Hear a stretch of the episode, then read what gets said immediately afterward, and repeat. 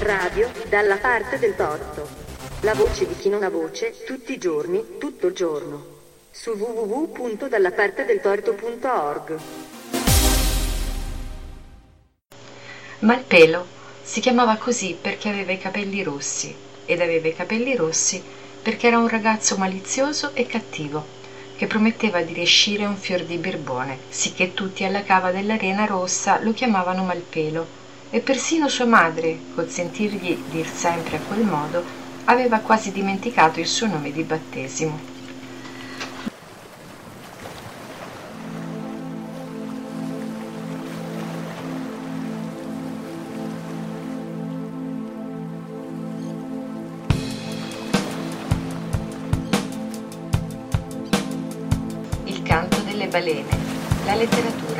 Parte del torto in compagnia di Rita Tortora e oggi di Rosso Malpelo di Giovanni Verga.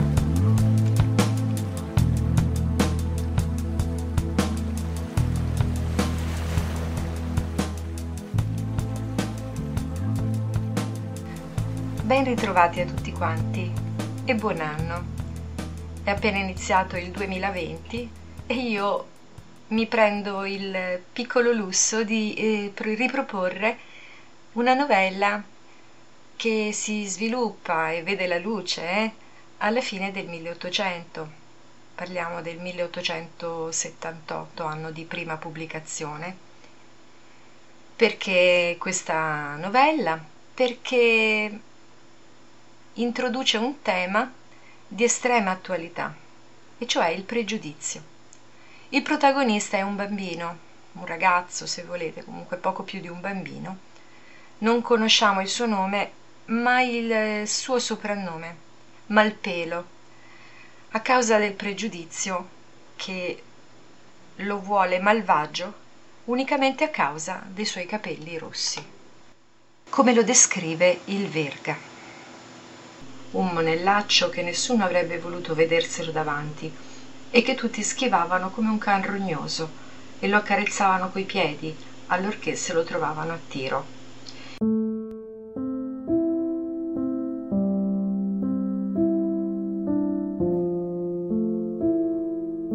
Pregiudizio alleggerà all'interno dell'intera novella e accanto a questo tema, già di per sé così scottante, ne troviamo un altro, anch'esso di grandissima attualità, e cioè lo sfruttamento del lavoro minorile.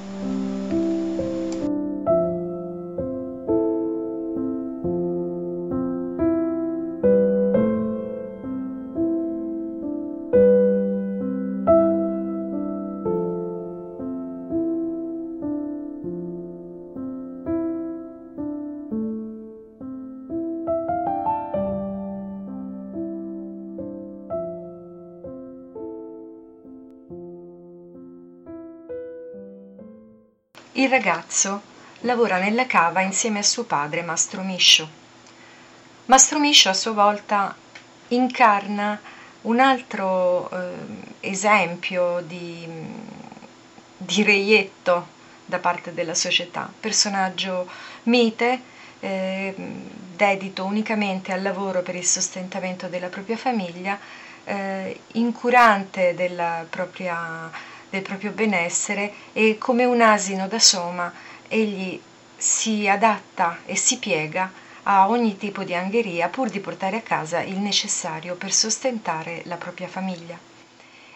Egli è inoltre l'unico punto affettivo di riferimento per Malpelo e quando eh, avviene la tragedia, il crollo di un pilastro sotto il quale viene sepolto Mastro Miscio sotto tonnellate di, di terra, di sabbia, eh, Malpelo sembra come impazzito eh, e disperatamente si mm, scaglia su questa sabbia eh, cercando di estrarre fuori il corpo del padre.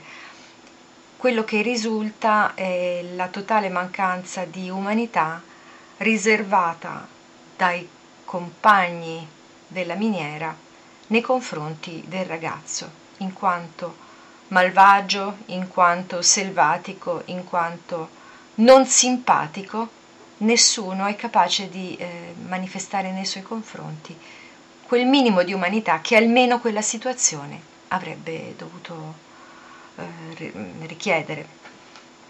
Nessuno badava al ragazzo che si graffiava la faccia e urlava come una bestia davvero. To, disse infine uno, è malpelo, di dove è saltato fuori adesso? Se non fosse stato malpelo non se la sarebbe passata liscia. Malpelo non rispondeva nulla, non piangeva nemmeno, scavava con le unghie colà, nell'arena, dentro la buca, sicché nessuno s'era accorto di lui, e quando si accostarono col lume gli videro tal viso stravolto e tali occhiacci invetrati e la schiuma alla bocca da far paura. Le unghie gli si erano strappate e gli pendevano dalle mani tutte in sangue. Poi quando vollero toglierlo di là fu un affar serio.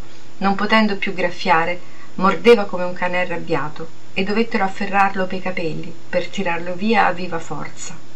Però infine tornò alla cava dopo qualche giorno quando sua madre piagnucolando ve lo condusse per mano.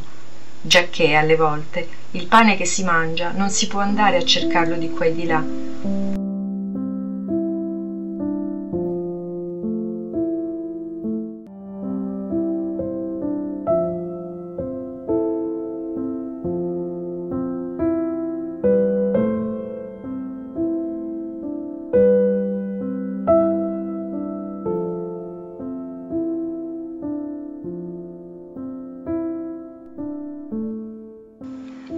abbiamo un ragazzino che lavora sfruttato in una miniera, all'interno della quale lavora anche suo padre.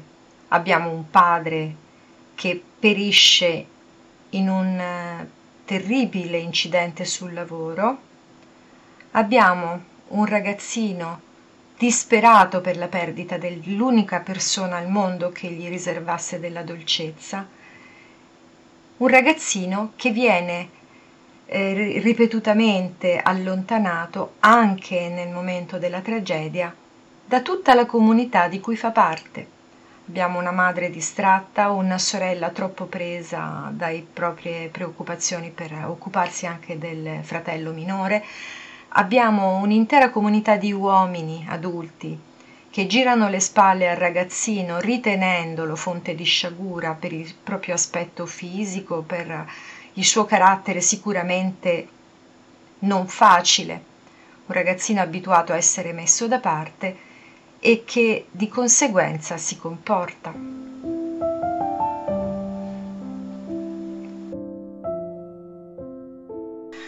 Con gli altri ragazzi poi era addirittura crudele e sembrava che si volesse vendicare sui deboli di tutto il male che si immaginava gli avessero fatto gli altri, a lui e al suo babbo.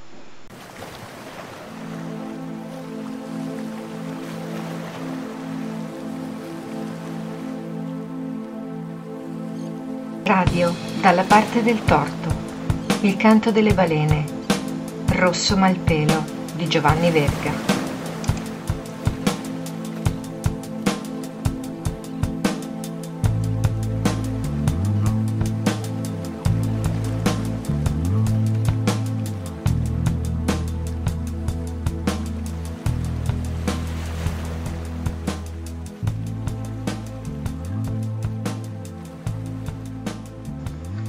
Gli psicologi la chiamano coazione a ripetere, e cioè Malpelo riceve rifiuti, Malpelo rifiuta.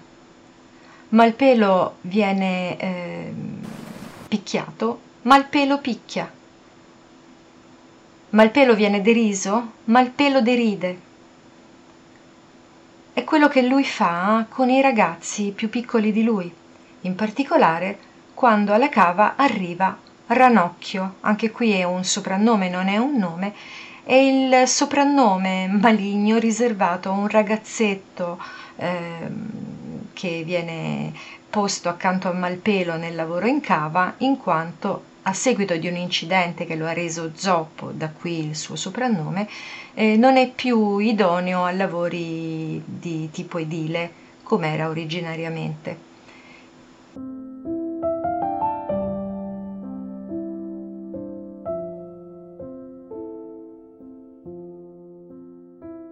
Per un raffinamento di malignità.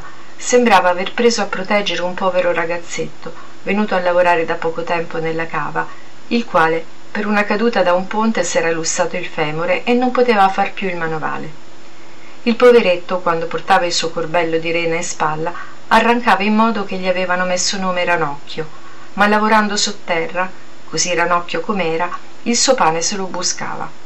Malpelo gliene dava anche del suo per prendersi il gusto di tiranneggiarlo dicevano. Infatti egli lo tormentava in cento modi.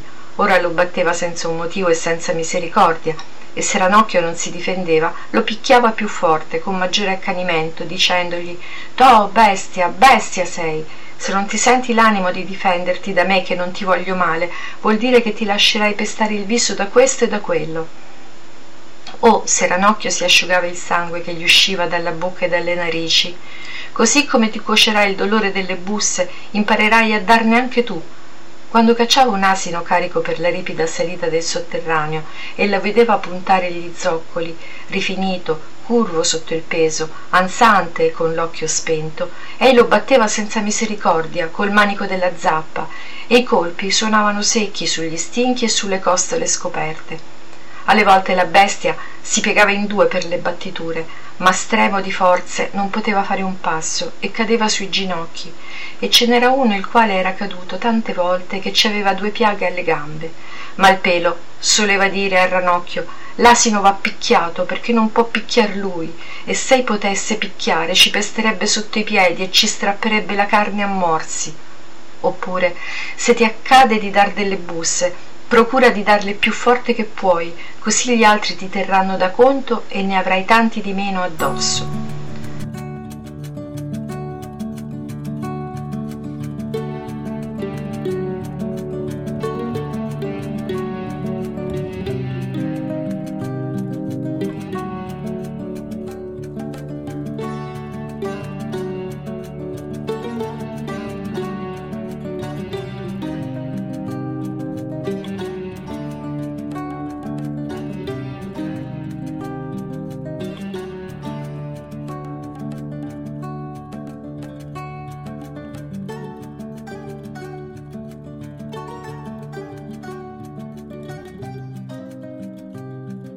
sembrerebbe di capire che Malpelo sia, fosse davvero un ragazzo cattivo.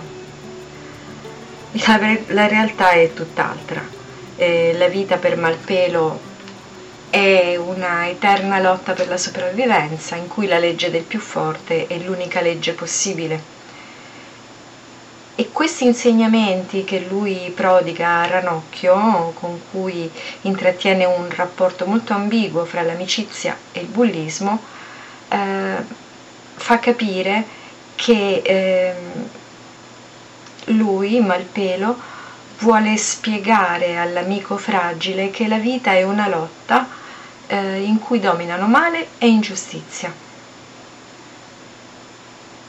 Da questa vicenda, da questa amicizia particolare con Ranocchio, come anche dal rapporto con la sua famiglia, mh, mm, emerge nel personaggio di Malpelo un contrasto molto forte fra amore e violenza.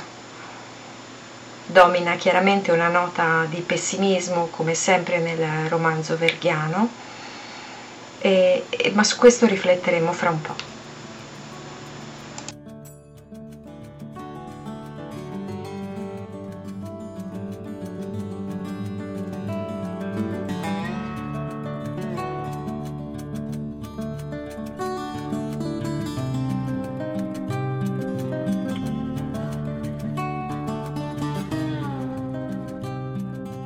Ed egli era ridotto veramente come quei cani che a furia di buscarsi dei calci e delle sassate da questo e da quello finiscono col mettersi la coda fra le gambe e scappare alla prima anima viva che vedono e diventano affamati spelati e selvatici come lupi. Almeno sottoterra nella cava dell'arena brutto cencioso e lercio com'era non lo beffavano più e sembrava fatto apposta per quel mestiere persino il colore dei capelli in quegli occhiacci di gatto che ammiccavano se vedevano il sole. Così ci sono degli asini che lavorano nelle cave per anni e anni senza uscirne mai più e in quei sotterranei dove il pozzo d'ingresso è a picco ci si calan con le funi e ci restano finché vivono. Sono asini vecchi, è vero, comprati 12 o 13 lire quando stanno per portarli alla praia, a strangolarli, ma per lavoro che hanno da fare laggiù sono ancora buoni. E Malpelo certo non valeva di più. La descrizione che abbiamo appena ascoltato è atroce. Un essere umano, che sia esso un bambino, un adulto, un uomo, una donna, ridotti dal contesto sociale, dal pregiudizio, dall'ambiente privo di cultura, dalla mancanza di motivazioni alte, ridotto a uno stato bestiale, viene qui paragonato esattamente a una bestia, a una povera creatura, a un asino, che viene praticamente sepolto a vita a svolgere un lavoro sottoterra non potendo in nessuna maniera eh, fuggire da un destino così atroce. O meglio ancora, avrebbe voluto fare il contadino che passa la vita fra i campi, in mezzo al verde, sotto i folti carrubi e il mare turchino là in fondo e il canto degli uccelli sulla testa. E poi ci sono i sogni del fanciullo, quello che avrebbe voluto fare Abbiamo appena ascoltato un sogno di Malpelo, fare il contadino, avere il cielo sopra la testa, il canto degli uccelli nelle orecchie e non quella vita sepolta in una miniera, ma questo era il mestiere del padre, questo l'unico che avrebbe potuto fare uno come lui. Quindi anche qui un altro tema terribile, eh, figli che non possono eh, evolversi oltre ciò che è stata la storia del proprio, della propria famiglia eh, perché mm, la mancanza di opportunità, la mancanza di eh, una società che permetta a tutti di evolversi nella stessa maniera lo impedisce.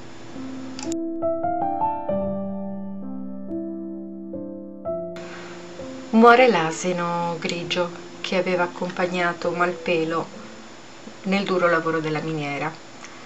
Con la morte dell'asino assistiamo a un'altra scena abbastanza cruda, abbastanza dura, eh, cioè l'asino sul fondo della, del burrone, eh, le cui carni vengono sbranate da cani selvatici e da uccelli e Malpelo che conduce l'amico Ranocchio a guardare la scena e lo invita a guardarla senza paura perché la paura lui non la conosce e incita Ranocchio a fare altrettanto. Il ragazzino invece ha timore di questa, di, della fine di quest'asino e ha timore dei cani, ha timore di questi cani che si avventano sulle sue carni. Anche qui Malpelo invita Ranocchio a non temere i cani perché i cani sono forti perché hanno più fame di tanti altri e lui dovrebbe fare altrettanto. C'è poi la fine di Ranocchio, il ragazzetto che si ammala e Malpelo, malgrado abbia, avesse cercato di, di aiutarlo a modo suo, non può far altro che dire addio anche a questo giovane amico. C'è la vita che scorre nella cava e la novella è sempre intrisa di tantissima amarezza e soprattutto da tantissimo pessimismo. Sembra che il ragazzo stesso non abbia neanche idea di che cosa potrebbe essere diverso da quello che vive, fino a che si arriva all'epilogo finale. Una volta si doveva esplorare un passaggio che doveva comunicare col pozzo grande a sinistra, verso la valle, e se la cosa andava bene si sarebbe risparmiato una buona metà di manodopera nel cavar fuori l'arena.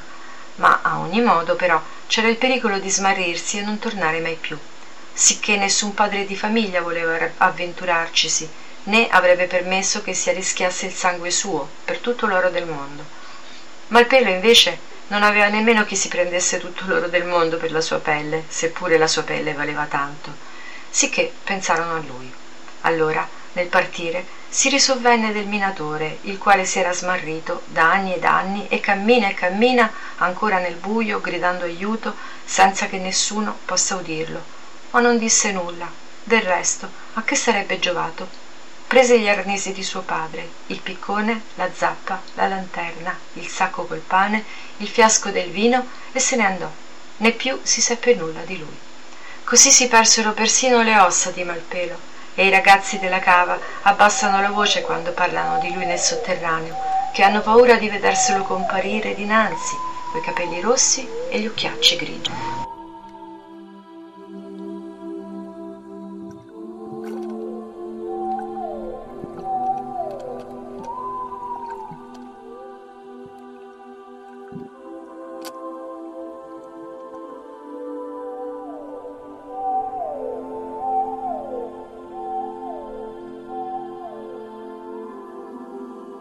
Tantissimi ingredienti dunque concentrati in un'unica novella, Rosso Malpelo, che abbiamo appena letto, di Giovanni Verga, il primo grande verista italiano.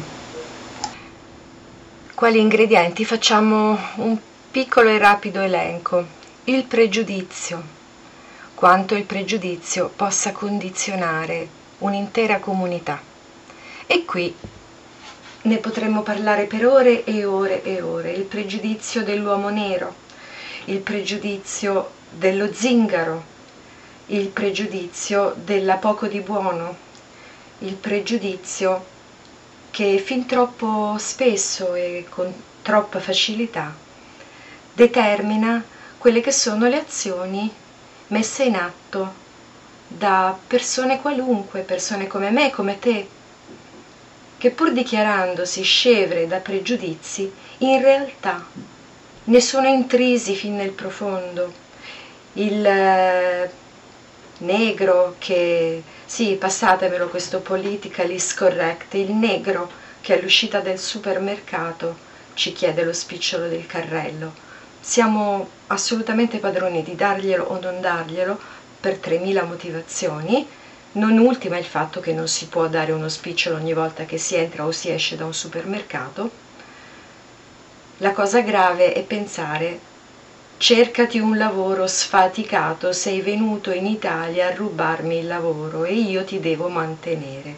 Beh, insomma, signori, non è detto che sia esattamente così, sforziamoci di fare un minimo di approfondimento in più, o quantomeno evitiamo di esprimere, seppure dentro di noi, questi commenti o comunque di esternarli in una conversazione fra amici alimentando gli uni con gli altri un sentimento di disprezzo, direi non proprio motivato.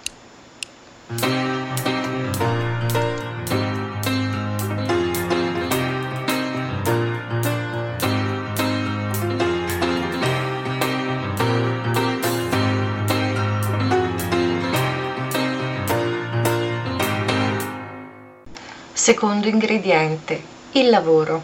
Il lavoro che non c'è, il lavoro indispensabile per poter vivere, quel lavoro che accettato a qualunque condizione eh, può dar luogo da una parte all'arricchimento spregiudicato, dall'altro alla riduzione in schiavitù e anche mh, alla perdita della vita eh, nell'ultimo anno appena trascorso ci sono stati, come al solito, innumerevoli incidenti sul lavoro che hanno portato anche alla morte di tanti lavoratori, eh, quindi al dolore eh, delle famiglie di coloro che restano, e alla perdita di quel necessario contributo per il sostentamento anche di eh, familiari, di figli, di bambini.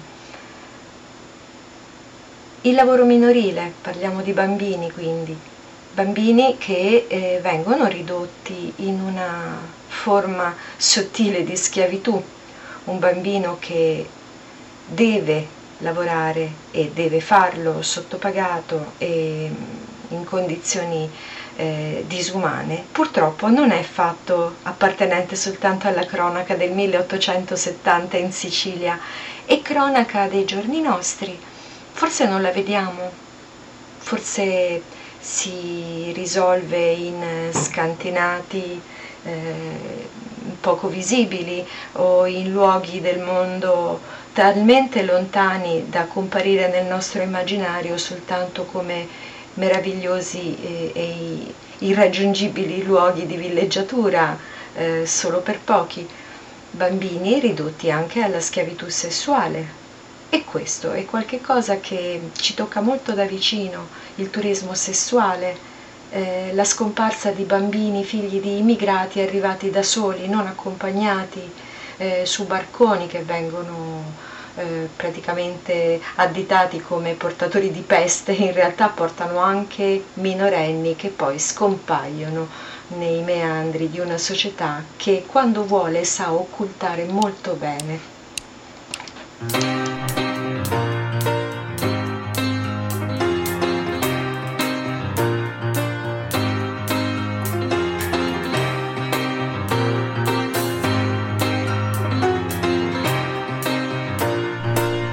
Terzo spunto di riflessione, il bullismo. Che cos'è il bullismo? È una forma di cattiveria insita all'interno del DNA dell'uomo? Non credo.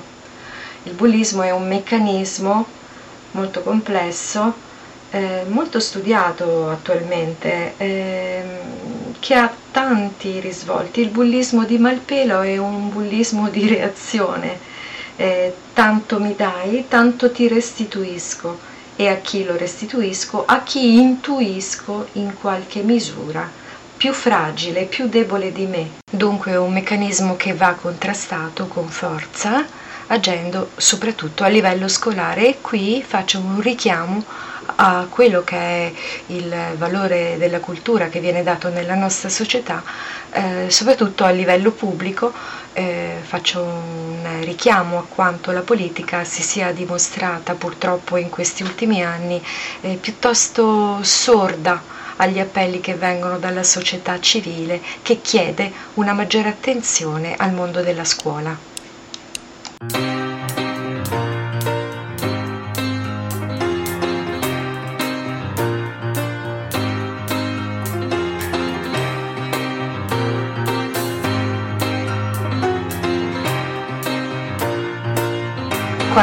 Ingrediente, la rassegnazione.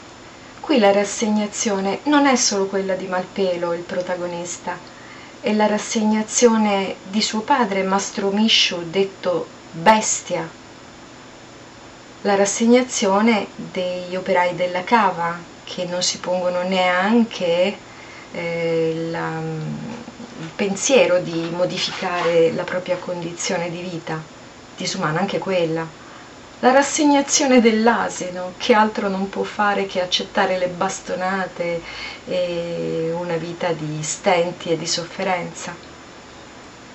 Ecco, questa rassegnazione è un altro ingrediente eh, che mentre qui sembra esacerbato mm, da una visione pessimistica della vita, in realtà permea molti strati sociali, allora come oggi questa incapacità di porsi degli obiettivi e lottare per essi.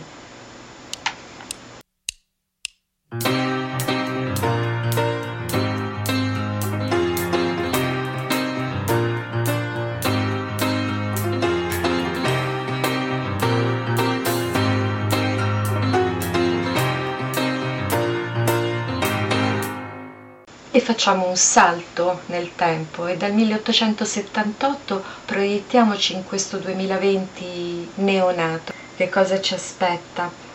Ci aspetta un altro anno sicuramente di difficoltà. Alle spalle ci siamo lasciati appena adesso un anno eh, che ci ha visto come insieme di popolo italiano eh, arresi e condiscendenti a un'idea di umanità che personalmente non mi piace, un'umanità cattiva, un'umanità fatta di pregiudizio, un'umanità fatta di rifiuto, di respingimento, di inno alla violenza e alla prevaricazione come unica possibilità di sopravvivenza. Alla fine del 2019 c'è stato però qualche cosa di nuovo, una forma di reazione a questo sentire così cupo, ehm, una forma di reazione mh, che ha una caratteristica che a me piace molto, che è quella di essersi originata fra le nuove generazioni. Adesso, a prescindere da una collocazione politica, non mi interessa, voglio sperare che i giovani, le nuove generazioni, non siano dei giovani rossi malpelo, ma che siano delle persone che sappiano reagire, che sappiano dire no al pregiudizio, che sappiano dire no alla rassegnazione, che sappiano dire no all'ingiustizia, che sappiano dire no all'arricchimento di qualcuno a scapito di qualcun altro, che sappiano dire basta, riprendiamoci il diritto di esistere, il diritto di avere una vita degna di essere vissuta. Buon 2020 a tutti.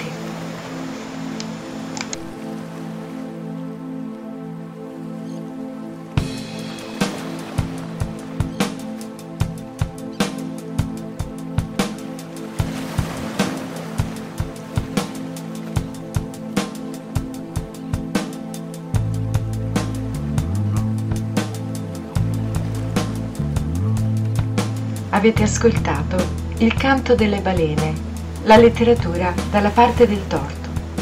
Pensieri in libertà in compagnia di Rita Tortora.